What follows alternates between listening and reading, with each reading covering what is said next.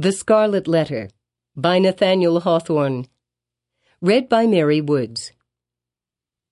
Copyright 2008, loudlit.org. Chapter 20 The Minister in a Maze. As the minister departed in advance of Hester Prynne and little Pearl, he threw a backward glance half expecting that he should discover only some faintly traced features or outline of the mother and the child slowly fading into the twilight of the woods. So great a vicissitude in his life could not at once be received as real. But there was Hester, clad in her gray robe, still standing beside the tree trunk, which some blast had overthrown a long antiquity ago, and which time had ever since been covering with moss so that these two fated ones, with earth's heaviest burden on them, might there sit down together and find a single hour's rest and solace. And there was Pearl, too, lightly dancing from the margin of the brook, now that the intrusive third person was gone, and taking her old place by her mother's side. So the minister had not fallen asleep and dreamed. In order to free his mind from this indistinctness and duplicity of impression, which vexed it with a strange disquietude, he recalled and more thoroughly defined the plans which Hester and himself had sketched for their departure. It had been determined between them that the old world with its crowds and cities offered them a more eligible shelter and concealment than the wilds of New England or all America, with its alternatives of an Indian wigwam or the few settlements of Europeans scattered thinly along the seaboard. Not to speak of the clergyman's health, so inadequate to sustain the hardships of a forest life, his native gifts, his culture, and his entire development would secure him a home only in the midst of civilization and refinement. The higher the state, the more delicately adapted to it the man. In furtherance of this choice, it so happened that a ship lay in the harbor, one of those unquestionable cruisers frequent at that day, which, without being absolutely outlaws of the deep, yet roamed over its surface with a remarkable irresponsibility of character. This vessel had recently arrived from the Spanish Main, and within three days' time would sail for Bristol. Hester Prynne, whose vocation as a self enlisted sister of charity had brought her acquainted with the captain and crew, could take upon herself to secure the passage of two individuals and a child with all the secrecy which circumstances rendered more than desirable. The minister had inquired of Hester, with no little interest, the precise time at which the vessel might be expected to depart. It would probably be on the fourth day from the present. This is most fortunate, he had then said to himself, now, why the Reverend Mr. Dimmesdale considered it so very fortunate, we hesitate to reveal. Nevertheless, to hold nothing back from the reader, it was because on the third day from the present he was to preach the election sermon, and as such an occasion formed an honorable epoch in the life of a New England clergyman, he could not have chanced upon a more suitable mode and time of terminating his professional career. At least they shall say of me, thought this exemplary man, that I leave no public duty unperformed or ill performed. Sad indeed that an introspection so profound and acute as this poor minister's should be so miserably deceived. We have had, and may still have, worse things to tell of him, but none we apprehend so pitiably weak. No evidence at once so slight and irrefragable of a subtle disease that had long since begun to eat into the real substance of his character.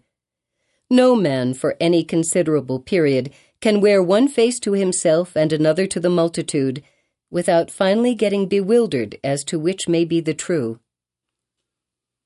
The excitement of Mr. Dimmesdale's feelings as he returned from his interview with Hester lent him unaccustomed physical energy and hurried him townward at a rapid pace.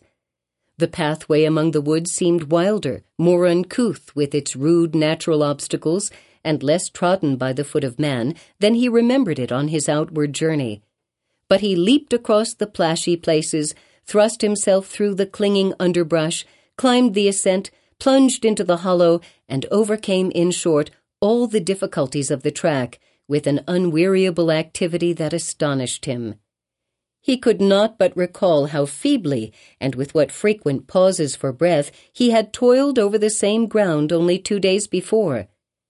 As he drew near the town, he took an impression of change from the series of familiar objects that presented themselves. It seemed not yesterday, not one, not two, but many days, or even years ago since he had quitted them. There indeed was each former trace of the street, as he remembered it, and all the peculiarities of the houses, with the due multitude of gable peaks, and a weathercock at every point where his memory suggested one. Not the less, however, came this importunately obtrusive sense of change. The same was true as regarded the acquaintances whom he met, and all the well known shapes of human life about the little town. They looked neither older nor younger now, the beards of the aged were no whiter, nor could the creeping babe of yesterday walk on his feet today. It was impossible to describe in what respect they differed from the individuals on whom he had so recently bestowed a parting glance. And yet the minister's deepest sense seemed to inform him of their mutability. A similar impression struck him most remarkably as he passed under the walls of his own church. The edifice had so very strange and yet so familiar an aspect that Mr. Dimmesdale's mind vibrated between two ideas either that he had seen it only in a dream hitherto, or that he was merely dreaming about it now. This phenomenon, in the various shapes which it assumed, indicated no external change, but so sudden and important a change in the spectator of the familiar scene that the intervening space of a single day had operated on his consciousness like the lapse of years. The minister's own will and Hester's will and the fate that grew between them had wrought this transformation. It was the same town as heretofore, but the same minister returned not from the forest. He might have said to the friends who greeted him, I am not the man for whom you take me. I left him yonder in the forest, withdrawn into a secret dell by a mossy tree trunk and near a melancholy brook. Go seek your minister, and see if his emaciated figure, his thin cheek, his white, heavy, pain wrinkled brow, be not flung down there like a cast off garment. His friends, no doubt, would still have insisted with him, Thou art thyself the man. But the error would have been their own, not his. Before Mr. Dimmesdale reached home, his inner man gave him other evidences of a revolution in the sphere of thought and feeling. In truth, nothing short of a total change of dynasty and moral code in that interior kingdom was adequate to account for the impulses now communicated to the unfortunate and startled minister. At every step he was incited to do some strange, wild, wicked thing or other, with a sense that it would be at once involuntary and intentional in spite of himself, yet growing out of a profounder self than that which opposed the impulse. For instance, he met one of his own deacons. The good old man addressed him with the paternal affection and patriarchal privilege which his venerable age, his upright and holy character, and his station in the church entitled him to use, and, conjoined with this, the deep, almost worshipping respect which the minister's professional and private claims alike demanded. Never was there a more beautiful example of how the majesty of age and wisdom may comport with the obeisance and respect enjoined upon it as from a lower social rank and inferior order of endowment towards a higher. Now, during a conversation of some two or three moments between the Reverend Mr. Dimmesdale and this excellent and hoary bearded deacon, it was only by the most careful self control that the former could refrain from uttering certain blasphemous suggestions that rose into his mind respecting the communion supper. He absolutely trembled and turned pale as ashes, lest his tongue should wag itself in utterance of these horrible matters, and plead his own consent for so doing without his having fairly given it. And even with this terror in his heart, he could hardly avoid laughing to imagine how the sanctified old patriarchal deacon would have been petrified by his minister's impiety. Again, another incident of the same nature, Hurrying along the street, the Reverend Mr. Dimmesdale encountered the eldest female member of his church, a most pious and exemplary old dame, poor, widowed, lonely, and with a heart as full of reminiscences about her dead husband and children and her dead friends of long ago as a burial ground is full of storied gravestones. Yet all this, which would else have been such heavy sorrow, was made almost a solemn joy to her devout old soul by religious consolations and the truths of Scripture, wherewith she had fed herself continually for more than thirty years. And since Mr. Dimmesdale had taken her in charge, the good granddame's chief earthly comfort, which, unless it had been likewise a heavenly comfort, could have been none at all, was to meet her pastor, whether casually or of set purpose, and be refreshed with a word of warm, fragrant, heaven breathing gospel truth from his beloved lips into her dulled but rapturously attentive ear. But on this occasion, up to the moment of putting his lips to the old woman's ear, Mr. Dimmesdale, as the great enemy of souls would have it, could recall no text of Scripture, nor aught else, except a brief, pithy, and as it then appeared to him, unanswerable argument against the immortality of the human soul. The instillment thereof into her mind would probably have caused this aged sister to drop down dead at once, as by the effect of an intensely poisonous infusion.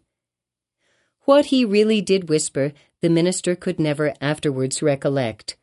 There was, perhaps, a fortunate disorder in his utterance which failed to impart any distinct idea to the good widow's comprehension, or which Providence interpreted after a method of its own. Assuredly, as the minister looked back, he beheld an expression of divine gratitude and ecstasy that seemed like the shine of the celestial city on her face, so wrinkled and ashy pale. Again, a third instance. After parting from the old church member, he met the youngest sister of them all. It was a maiden newly won, and won by the Reverend Mr. Dimmesdale's own sermon, on the Sabbath after his vigil, to barter the transitory pleasures of the world for the heavenly hope that was to assume brighter substance as life grew dark around her, and which would gild the utter gloom with final glory. She was fair and pure as a lily that had bloomed in paradise. The minister knew well that he was himself enshrined within the stainless sanctity of her heart, which hung its snowy curtains about his image, imparting to religion the warmth of love and to love a religious purity. Satan, that afternoon, had surely led the poor young girl away from her mother's side and thrown her into the pathway of this sorely tempted, or shall we not rather say, this lost and desperate man. As she drew nigh, the arch-fiend whispered him to condense into small compass and drop into her tender bosom a germ of evil that would be sure to blossom darkly soon and bear black fruit betimes. Such was his sense of power over this virgin soul, trusting him as she did, that the minister felt potent to blight all the field of innocence with but one wicked look and develop all its opposite with but a word. So, with a mightier struggle than he had yet sustained, he held his Geneva cloak before his face and hurried onward, making no sign of recognition, and leaving the young sister to digest his rudeness as she might. She ransacked her conscience, which was full of harmless little matters, like her pocket or her work bag, and took herself to task, poor thing, for a thousand imaginary faults, and went about her household duties with swollen eyelids the next morning. Before the minister had time to celebrate his victory over this last temptation, he was conscious of another impulse, more ludicrous and almost as horrible.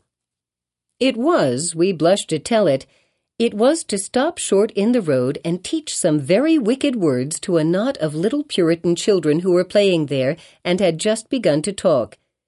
Denying himself this freak as unworthy of his cloth, he met a drunken seaman, one of the ship's crew from the Spanish Main. And here, since he had so valiantly forborne all other wickedness, poor Mr. Dimmesdale longed at least to shake hands with the tarry blackguard and recreate himself with a few improper jests, such as dissolute sailors so abound with, and a volley of good, round, solid, satisfactory, and heaven defying oaths. It was not so much a better principle as partly his natural good taste, and still more his buckramed habit of clerical decorum that carried him safely through the latter crisis. What is it that haunts and tempts me thus? cried the minister to himself at length, pausing in the street and striking his hand against his forehead. Am I mad, or am I given over utterly to the fiend? Did I make a contract with him in the forest, and sign it with my blood? And does he now summon me to its fulfillment by suggesting the performance of every wickedness which his most foul imagination can conceive? At the moment when the Reverend Mr. Dimmesdale thus communed with himself and struck his forehead with his hand, old Mistress Hibbins, the reputed witch lady, is said to have been passing by. She made a very grand appearance, having on a high headdress, a rich gown of velvet, and a ruff done up with the famous yellow starch, of which Anne Turner, her especial friend, had taught her the secret, before this last good lady had been hanged for Sir Thomas Overbury's murder. Whether the witch had read the minister's thoughts or no, she came to a full stop, looked shrewdly into his face, smiled craftily, and though little given to converse with clergymen, began a conversation. So, Reverend Sir, you have made a visit into the forest, observed the witch lady, nodding her high headdress at him. The next time I pray you to allow me only a fair warning, and I shall be proud to bear you company. Without taking over much upon myself, my good word will go far towards gaining any strange gentleman a fair reception from yonder potentate you wot of. I profess, madam, answered the clergyman with a grave obeisance, such as the lady's rank demanded, and his own good breeding made imperative. I profess on my conscience and character that I am utterly bewildered as touching the purport of your words. I went not into the forest to seek a potentate, neither do I at any future time design a visit thither with a view to gaining the favour of such personage. My one sufficient object was to greet that pious friend of mine, the Apostle Eliot, and rejoice with him over the many precious souls he hath won from heathendom. Ha ha ha! cackled the old witch lady, still nodding her high headdress at the minister. Well, well, we must needs talk thus in the daytime. You carry it off like an old hand, but at midnight and in the forest we shall have other talk together. She passed on with her aged stateliness, but often turning back her head and smiling at him, like one willing to recognize a secret intimacy of connection. Have I then sold myself? thought the minister, to the fiend whom, if men say true, this yellow starched and velveted old hag has chosen for her prince and master. The wretched minister, he had made a bargain very like it. Tempted by a dream of happiness, he had yielded himself with deliberate choice, as he had never done before, to what he knew was deadly sin. And the infectious poison of that sin had been thus rapidly diffused throughout his moral system. It had stupefied all blessed impulses and awakened into vivid life the whole brotherhood of bad ones. Scorn, bitterness, unprovoked malignity, gratuitous desire of ill, ridicule of whatever was good and holy, all awoke to tempt even while they frightened him. And his encounter with old Mistress Hibbins, if it were a real incident, did but show its sympathy and fellowship with wicked mortals and the world of perverted spirits. He had by this time reached his dwelling on the edge of the burial ground, and hastening up the stairs took refuge in his study.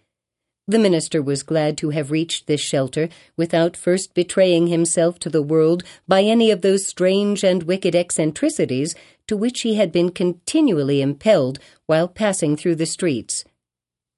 He entered the accustomed room and looked around him on its books, its windows, its fireplace, and the tapestried comfort of the walls with the same perception of strangeness that had haunted him throughout his walk from the forest dell into the town and thitherward.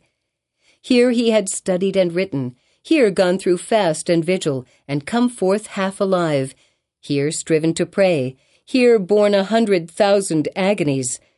There was the Bible in its rich old Hebrew, with Moses and the prophets speaking to him, and God's voice through all. There on the table, with the inky pen beside it, was an unfinished sermon, with a sentence broken in the midst, where his thoughts had ceased to gush out upon the page two days before.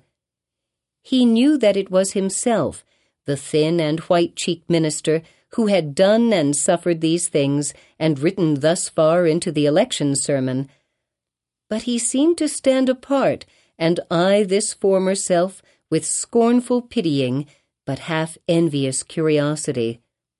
That self was gone, and another man had returned out of the forest, a wiser one, with a knowledge of hidden mysteries which the simplicity of the former never could have reached.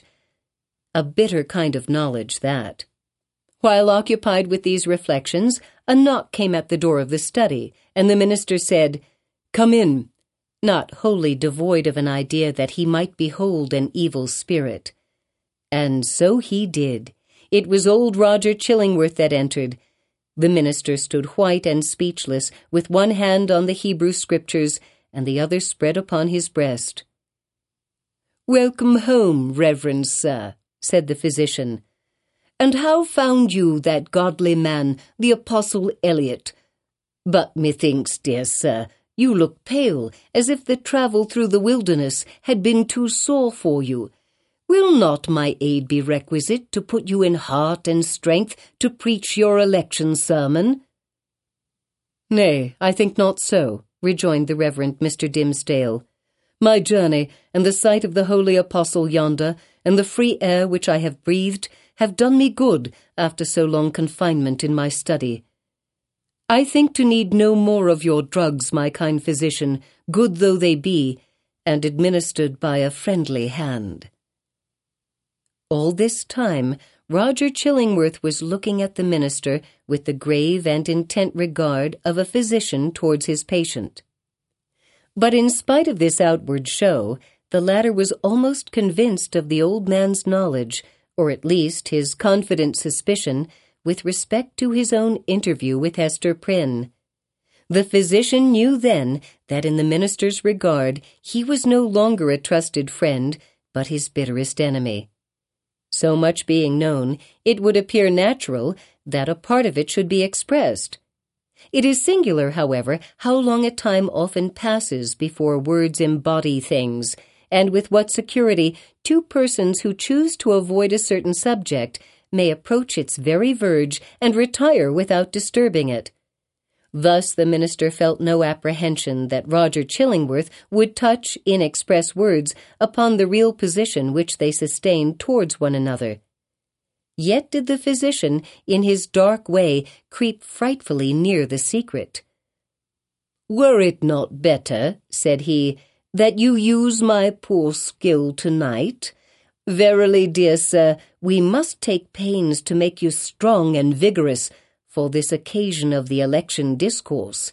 The people look for great things from you, apprehending that another year may come about and find their pastor gone. Yes, to another world, replied the minister with pious resignation. Heaven grant it be a better one, for in good sooth I hardly think to tarry with my flock through the flitting seasons of another year. But touching your medicine, kind sir, in my present frame of body, I need it not. I joy to hear it, answered the physician. It may be that my remedies, so long administered in vain, begin now to take due effect. Happy man were I, and well deserving of New England's gratitude, could I achieve this cure. I thank you from my heart, most watchful friend, said the Reverend Mr. Dimmesdale with a solemn smile. I thank you and can but requite your good deeds with my prayers. A good man's prayers are golden recompense, rejoined old Roger Chillingworth as he took his leave. Yea, they are the current gold coin of the New Jerusalem, with the King's own mint mark on them. Left alone, the minister summoned a servant of the house and requested food, which being set before him, he ate with ravenous appetite. Then, flinging the already written pages of the election sermon into the fire, he forthwith began another, which he wrote with such an impulsive flow of thought and emotion that he fancied himself inspired, and only wondered that heaven should see fit to transmit the grand and solemn music of its oracles through so foul an organ pipe as he. However, leaving that mystery to solve itself, or go unsolved forever, he drove his task onward with earnest haste and ecstasy. Thus the night fled away, as if it were a winged steed, and he careering on it. Morning came and peeped, blushing through the curtains, and at last sunrise threw a golden beam into the study and laid it right across the minister's bedazzled eyes. There he was, with the pen still between his fingers, and a vast, immeasurable tract of written space behind him.